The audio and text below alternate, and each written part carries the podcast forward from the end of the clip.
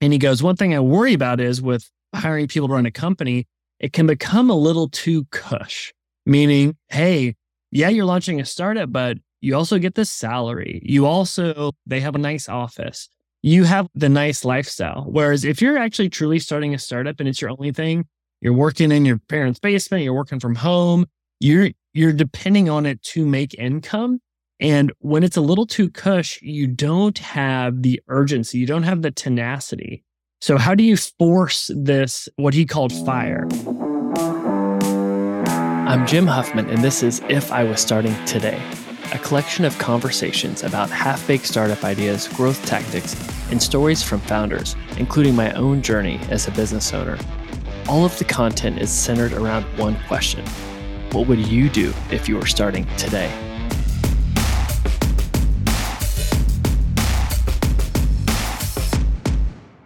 Today on the podcast, it's that time of the month where we're going to give an update on our startups we're attempting to build and build in public. So I have Yonathan, my partner, on to to get into it, but you can't see, but he looks very dapper today. Yonathan, what's up, man? We haven't spoken today. It's uh, almost noon, but I know you and I have both already had full days. How are you doing? I've actually had, um, I'd say, a much longer day than you have. So my day started much earlier.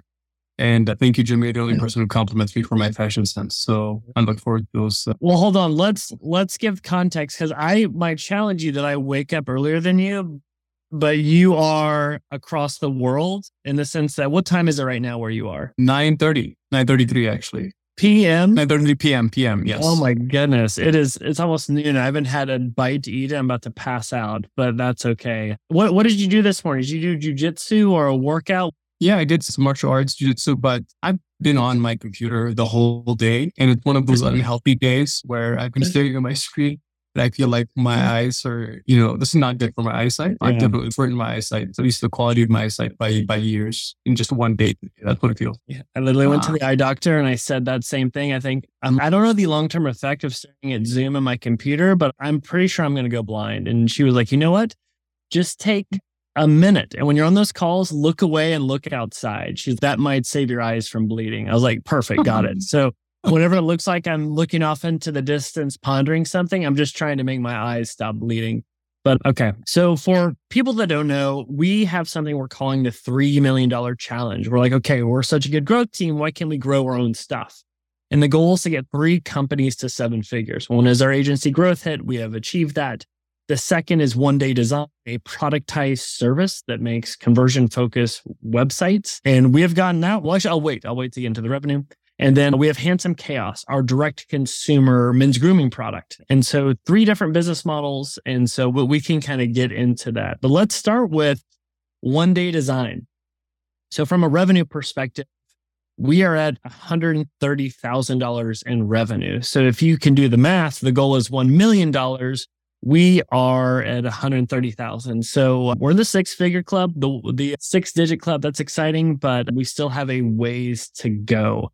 But we actually have some big updates. Yonathan and I, for a while, we have the dream of having entrepreneurs in residence at VC firms. There's this EIR title, which of a badass job. You're like, hey, I'm in between starting companies. I'm gonna go camp out at a VC firm. I'm gonna talk to founders, but I'm kind of hatching my own idea. So Yonathan and I were, we need that. And so how do we find rock stars to be in this role? And I think there's two paths. There is the been there, done that, the second, the aspiring second time founder that wants to do the next thing or the up and comer. And so we found somebody and he is in that second category of the up and comer, but He's essentially the growth and product lead for one day design. And he's been here three weeks and he might be listening to this, but we'll go ahead and do a, a review that's, that's not even to him. But how do you think it's going with this new role, Yonathan, with our EIR? Well, actually, even just before that, Jim, has one day design hit one a year? Have we crossed the one year mark at this point? It it um, happens in in a month, actually. Okay, so at eleven months or so, to hit $130,000 of revenue for a business that doesn't have an owner, it's actually way more mm-hmm. remarkable than we think. We definitely don't give ourselves credit. Keep in mind, like we're balancing many other priorities. And this has always been the unloved child in the portfolio stuff that we do. So now to get one person that's going to commit himself. And so far, his energy has been really impressive. He's brought out a lot of fresh ideas and initiative. And he has at least eight hours a day that he's committing to doing these things that we have always put on our wish list, but simply never had the time and energy to do. So, and even, even so far, we've seen so much progress. He's given us a, a lot of burst of new energy that's been an uplift for everyone on the team. So excited about what he's brought so far. Yeah, he's a dog with a bone, and I love it. He he's already talking to customers that are happy, ones that have not been happy. Very proactive, and so and Namit, if you're listening, or we're fired up, man. And uh, it's funny that you say, and and I need to be more optimistic because it is cool. We took an idea from nothing to six figures in under a year. However, I literally just saw this podcast title of another growth agency that launched something to seven figures in six months. And I read that. I just kind of was, oh man, like, we're doing it wrong. But no, it's it's been pretty fun. So that's a huge milestone is getting this person going, person going. But it's also like, okay, how do you set this guy up for success? Because the truth is we have traction, but we don't have product market fit. And so he's coming in and we're honing in on the strategy and he's really pushed us to do that. And we've kind of we've making made some bold moves that I'm excited about. One is we're really focusing on one specific category, which is Shopify websites. And then two, we're going a step further to really just focus on conversion focused design as opposed to being your all in one design team that's a hired gun. Because one, there's so much competition out there. It's kind of a race to the bottom. And with AI coming, it's going to be even more race to the bottom. And where we have an unfair advantage is being very strong at conversion rate optimization and it leans into that skill set. And it was funny, it took someone with a fresh perspective to push us on that path, which we which we kind of knew, but we're afraid to go down. But I'm I'm pretty fired up about the moves we're going to be doing in the next 30 days. Yeah, and I think one of the big takeaways for me, just seeing his energy and initiative in the, the first three weeks of him joining us, is just the mistake we've made of essentially starting a lot of these initiatives and assuming that we could handle all this new work with our current bandwidth. And I think that's maybe not the most ideal arrangement, but we need to be just as good as finding the right person to man the new ship because chasing new rabbits almost every new quarter or whenever we launch new initiatives is not the best use of our resources. We're already at near capacity and adding more big projects. And at the surface, I might look like a small initiative that you can quickly put together and, you know, validate and go to market with. But there's a lot of work that goes into it and it needs its own driver and owner that thinks, thinks about it day and night. And we're not able to do that, quite frankly. So yeah, yeah. that's been the big takeaway for me. Yeah, he even said that today. He's like, I know this is important to you, but this isn't your main thing. This is my main thing. He's like, what can I do to have you, and then apply well, get out of my way so I can go. That's the exact right mentality. Cause we, you and I are bottlenecks, man. We are, yeah, we are putting him up. So we've got to get out of his way. The one thing that's interesting is how do you manage this EIR? How do you manage someone that's now responsible for turning an idea into nothing? So I, I've been talking to people at other startup studios to get their advice. And I spoke to one person. I won't say his name because I almost want to get his permission, but I got some interesting advice. And he he came up with this phrase that I kind of love, which it might make people not want to work with us, but I'll go ahead and say it anyway. He goes, it's the idea of unreasonable management. And he goes, one thing I worry about is with hiring people to run a company, it can become a little too cush, meaning, hey, yeah, you're launching a startup, but you also get the salary. You also, they have a nice office. You have the nice lifestyle. Whereas if you're actually truly starting a startup and it's your only thing, you're working in your parents' basement, you're working from home, you're, you're depending on it to make income. And when it's a little too cush, you don't have the urgency, you don't have the tenacity. So how do you force this, what he called fire? Because he's, I look at my top people, they were with me in the early days where we went through that fire, those tough times together. And if they survived it, they have this kind of like black belt level of sophistication and intensity when it comes to running a company. So he calls this philosophy of unreasonable management. How do you force the fire? And some ways you do that is around pushing someone not on the brink of making it unhealthy, but to get the most out of them and do more than what they think. for example, you could have a meeting. You're like, hey, that meeting's great. You know, we have some action items. Get it to me sometime next week. That's what a reasonable manager would say. But he's what I do. He's like, I'll be like, okay, great meeting. He's like, give me the thing by tomorrow at noon. And you just start to apply this pressure to pick up the pace and raise the bar of what is expected. And so that's something that I think about because the second you and I go lax as business owners, imagine the middle manager. If we're lax, what's lax to them? You know, so always keeping it at that level. So, uh, unreasonable management is an idea that comes to mind as we're kind of running the, the studio.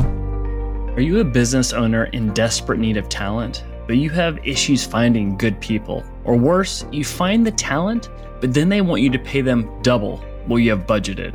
Yeah, I know the feeling. This is where Remotely Talents can help. Imagine having a personal HR team that finds you A plus talent, and here's the best part it costs you 40 or even 80% less than US employees. It's magic. So let's say you need help with setting up your social ads, your Google ads, email marketing, website development, customer service. Their team sources the top Ukrainian talent for you and they deliver three top vetted candidates straight to your inbox. It's a one time payment, and best yet, they give you a 60 day guarantee to ensure you're happy. Hey, if it doesn't work out, they'll find and replace the talent for free. Even better, 3% of all sales go to the Children's Hospital in Ukraine. At GrowthHit our agency, we've hired four people from Ukraine. I am blown away by the level of work we're getting. So, whether you need a virtual assistant or a creative director, give this a try. Go to remotelytalents.com right now and start a conversation. See if they can help you. You really have nothing to lose. That totally makes sense. If you're trying to get unreasonable outcomes, you probably need to impose unreasonable standards on people. It's, but you are right. You probably scare away a lot of a lot of people.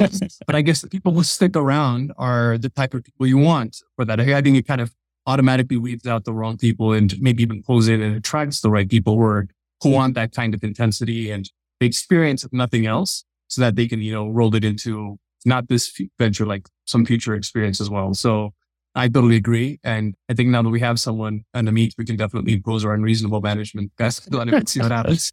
Yeah. experiment. You'll be our first guinea pig. Yeah. But I really do think we rewarded, even in 2020, we got rocked by COVID, but it was unreasonable what we had to do in that short time frame. You and I were on emergency calls on a daily basis, but what came out of that was really impressive. And I think it like forged what we were building closer together and even like team members that kind of rode that wave with us. I mean, it opened so many doors for for their careers. Cause I don't know. I think anyone that just wants the nine to five job isn't right for what we're trying to do. And so, yeah, it's, it's a forcing function. So, yeah, maybe we won't write the book Unreasonable Management just yet, that we could get canceled, but that's okay. Um, what else on one day design? Anything you want to hit on? No, I think we've set a goal. I would say a very achievable goal for our new product and growth lead to achieve in the short term, just to get him, just to give him a, a milestone or a target to aim for. But we're actually doing a huge rethink of the entire business model, trying to position ourselves in the most irresistible way to a much targeted audience. Uh, Shopify business owners. And in the past, it was pretty much anyone who wanted design and now reframing everything around CRO. So these are a lot of changes and we'll see how it progresses. We'll report it most likely on the next call. I think we'll learn very fast and we'll have enough to talk about on the next the podcast. Yeah. No, I'm, I'm excited about it. And we can even get into the marketing and growth strategy and calendar. We're thinking for the year ahead. We're about to do a big giveaway around designing pages for free. There's a stunt that we want to do. So, so we can hit on all of that. So the, the next startup I want to hit on is Handsome Chaos. And with our D2C brand, we had a manufacturer that made a product for us that we really liked. It took 13 months, it took 12 iterations. We loved it. They then said we're too small. They we had to do an or a minimum order that was like 20x of what we would do, which it was a way of them basically firing us. So we found another manufacturer who we vetted in a much better way. And we've realized that the formula we had is not scalable. And I spoke to five other founders of grooming products of the beauty space to look at the formula. They send it to their manufacturers and they all agreed, you've got to reformulate. And that what is a bummer is that we have to reformulate, but also I didn't realize how common this is. And so the initial formula, it would cost around 5K to reformulate. It's around 1500. So we're going to do that. It's going to add another two months to it. But man, just trying to create something new and innovative, the time and money it takes, and those aren't even big dollar amounts because we're really negotiating on it. But man, it's it's a it's a little crazy. But that that's the update on Handsome Chaos is we don't know how to manufacture products, and we're pay, we're we're paying our tuition and figuring that out right now. You know, I, I'm so glad you're going through this, and I and I'm glad that I can watch it from a distance and not even day to day because this is it's been a huge turnoff just watching the ups and downs of a mm-hmm. physical product company and just trying to get it off the ground. It's it's incredible. You'd think that getting a Shopify brand up and running is just as simple as getting the site up, maybe finding one, you know, producer of the product, and that's about it. But that's a lot that goes into it, which has been a huge education for I think everyone that's watching. That's that's crazy. Oh yeah, we don't even have the fulfillment partner and everything, and so and this kind of leads to the next thing. One thing, Yonathan and I have thought, okay, we launched, we're looking to launch two startups in the first year. We launched one. The second one, as we just mentioned, is kind of on hold. There's another path to do this kind of, you know, studio. And it is not to start companies, but to acquire companies. So one thing we've been working with is we're talking to various private equity firms. We're talking to various family offices and what would it look like to acquire companies? And something that you and I are doing is really honing in on what is our investment thesis? Because we are we're very strong at growth and strategy and marketing and process. We're clearly not strong in manufacturing. We're not strong at building software. And so what is that right, right investment thesis for us? Because our goal is to to do an acquisition in the next 12 to 18 months. But there's a, a steep learning curve that you and I are trying to go up to figure that out. And so I think maybe in a, a future episode, it'd be cool to go through our investment thesis because my goal is once we nail that down, we really go on the hunt to find two things the right company to acquire and potentially the right operator to run it. But but how are you feeling as far as where you're at on that learning curve for buy rather than build companies? Yeah, I've always been a big fan of that idea, mostly because, you know, cuts out a lot of that early learning curve and, you know, the pain of birthing a new idea that usually comes with, you know, as you were just walking us through the handsome chaos process, actually, it's probably a good example of that. But I thought the more I was thinking about the investment thesis, it got me thinking, well, it is the higher level question here. What are we trying to get out of it? And I think there's some deeper level questions that we need to ask ourselves, maybe even just do some, some introspection around who we are and what our strengths are. And even just thinking through like the ideal scenario, we're extremely successful at this. And we looked back two years, looking back at where we are right now. What have we achieved? What kind of life are we living and things that I feel that deeper level of analysis is needed. And I've been thinking a lot about that even before I spend any time going deeper into the investment thesis. I know you kind of pulled this together almost overnight. It felt like after we had our discussion last time. But yeah, I just wanted to spend a bit more time on the higher level, the higher level stuff before I dive deeper into the investment thesis. But I'm glad that we're taking this direction. And uh, it's going to be a forcing function, I think, to move into, you know, these things that we've always been interested in, but quite frankly, never had the time and energy because of GrowthHit, 1D design, and all these other ventures that we're trying to chase simultaneously. So yeah.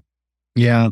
And the other thing that I'm trying to do is be more vocal about it, where in the past, I just kind of keep it to myself, but basically people that I understand that I know that have already gone down this path of acquiring companies. I'm, I'm already setting at meetings where I want to pitch them on our investment thesis and have them just kind of rip it to shreds or like give things that they like and don't like about it. So yeah, man, when you come to Seattle, I've got a buddy that I want to meet with where he's already he's got a fund and he's acquired two companies. And so he said he's like, you know, he's like, when you're ready, he's like, let's let's go over everything you have. So um another reason for you to hurry up and get out here already.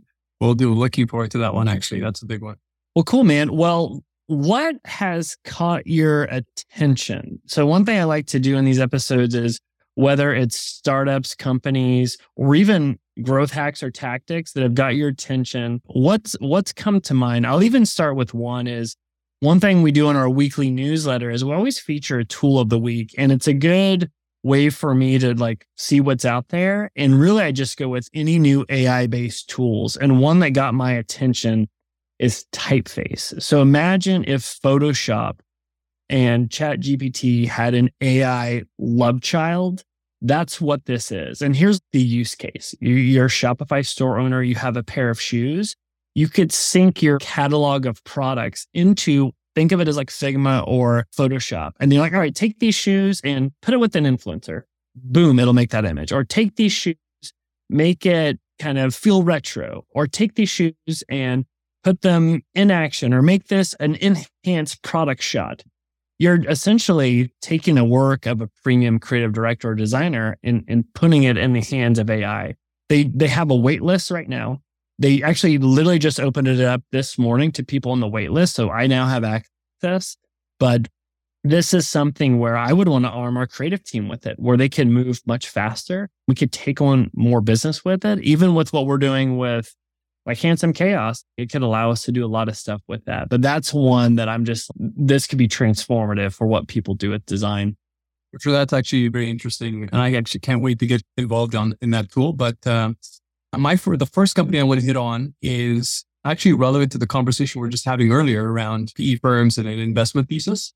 Uh, it's called Red Ventures. It's actually a very, um, it's a secretive media firm that not many people know about. If anything, the name Red Ventures doesn't, it's not a, it's not a brand. They haven't branded their, their venture firm or the, uh, the holding company.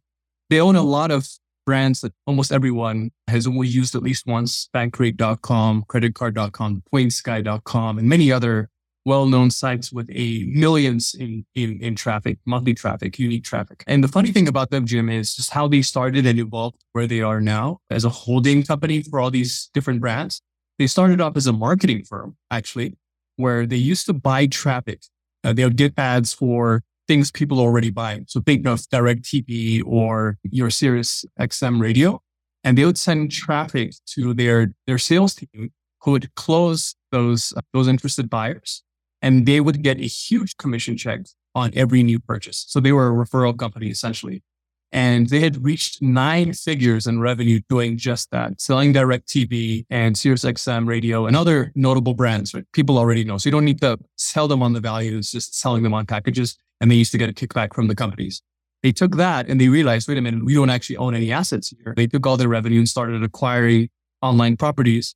So now people who are, I know their largest source of revenue right now is people signing up for credit cards. And the funny thing is you can jump around from one of their sites to another without necessarily knowing that you're still within the same tunnel.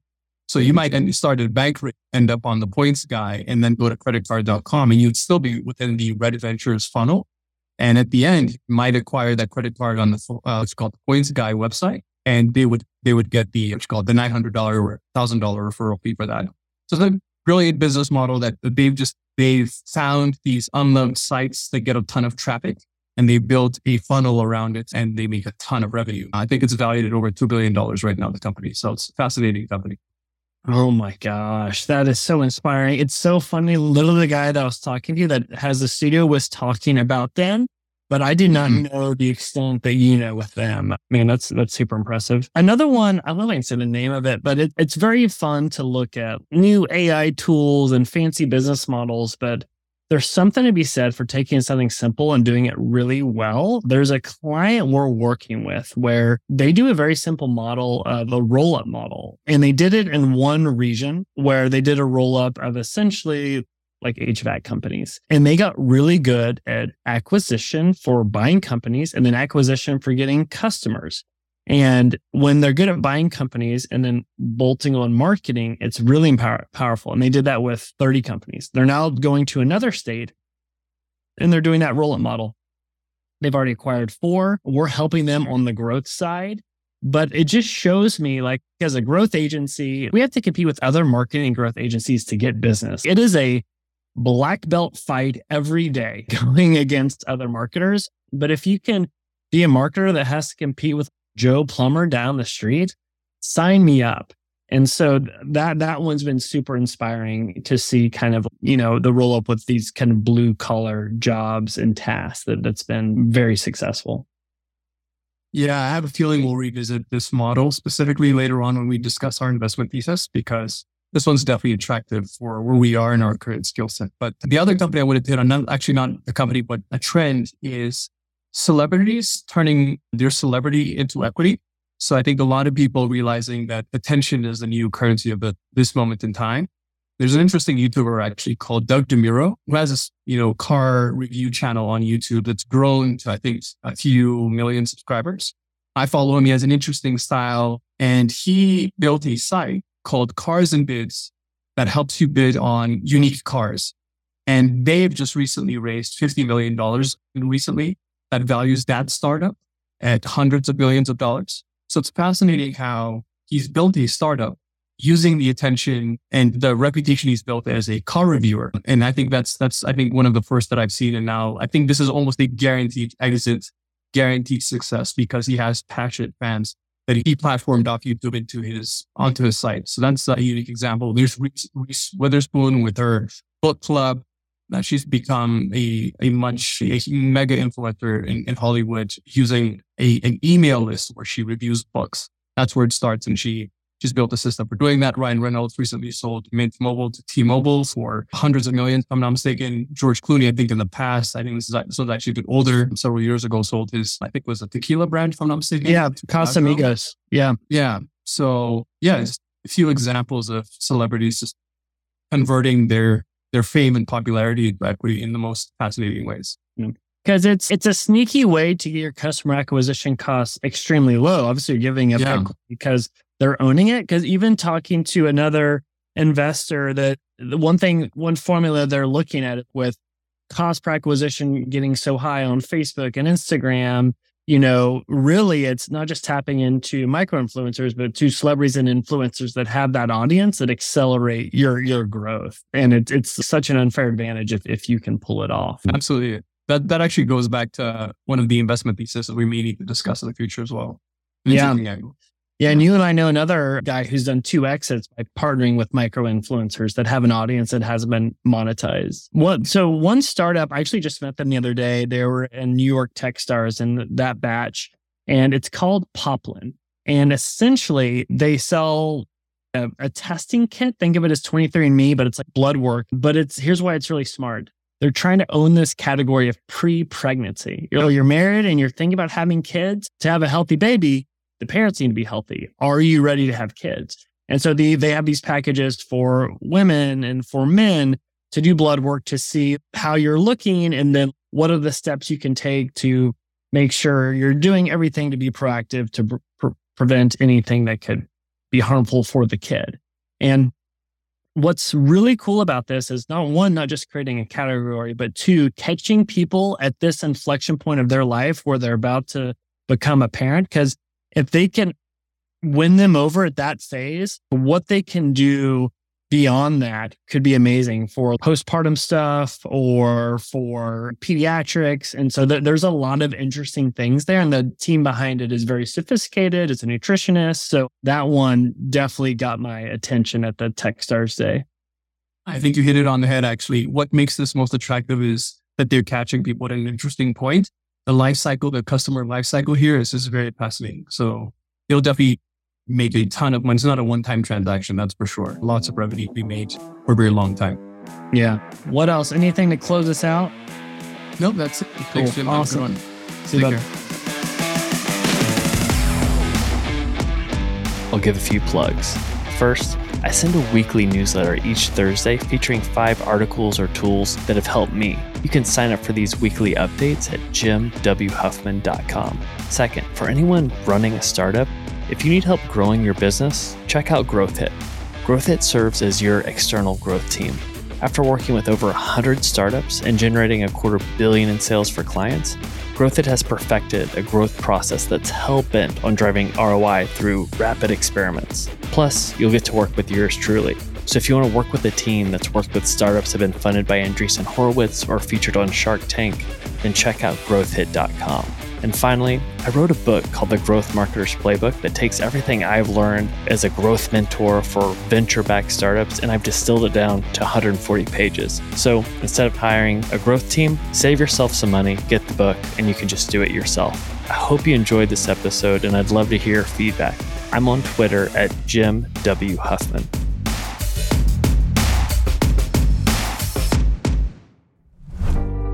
Are you a business owner in desperate need of talent, but you have issues finding good people? Or worse, you find the talent, but then they want you to pay them double what you have budgeted? Yeah, I know the feeling. This is where Remotely Talents can help. Imagine having a personal HR team that finds you A plus talent, and here's the best part it costs you 40 or even 80% less than US employees. It's magic. So let's say you need help with setting up your social ads, your Google ads, email marketing, website development, customer service. Their team sources the top Ukrainian talent for you and they deliver three top vetted candidates straight to your inbox. It's a one time payment, and best yet, they give you a 60 day guarantee to ensure you're happy. Hey, if it doesn't work out, they'll find and replace the talent for free. Even better, 3% of all sales go to the Children's Hospital in Ukraine. At GrowthHit our agency, we've hired four people from Ukraine. I am blown away by the level of work we're getting. So, whether you need a virtual assistant or a creative director, give this a try. Go to remotelytalents.com right now and start a conversation. See if they can help you. You really have nothing to lose.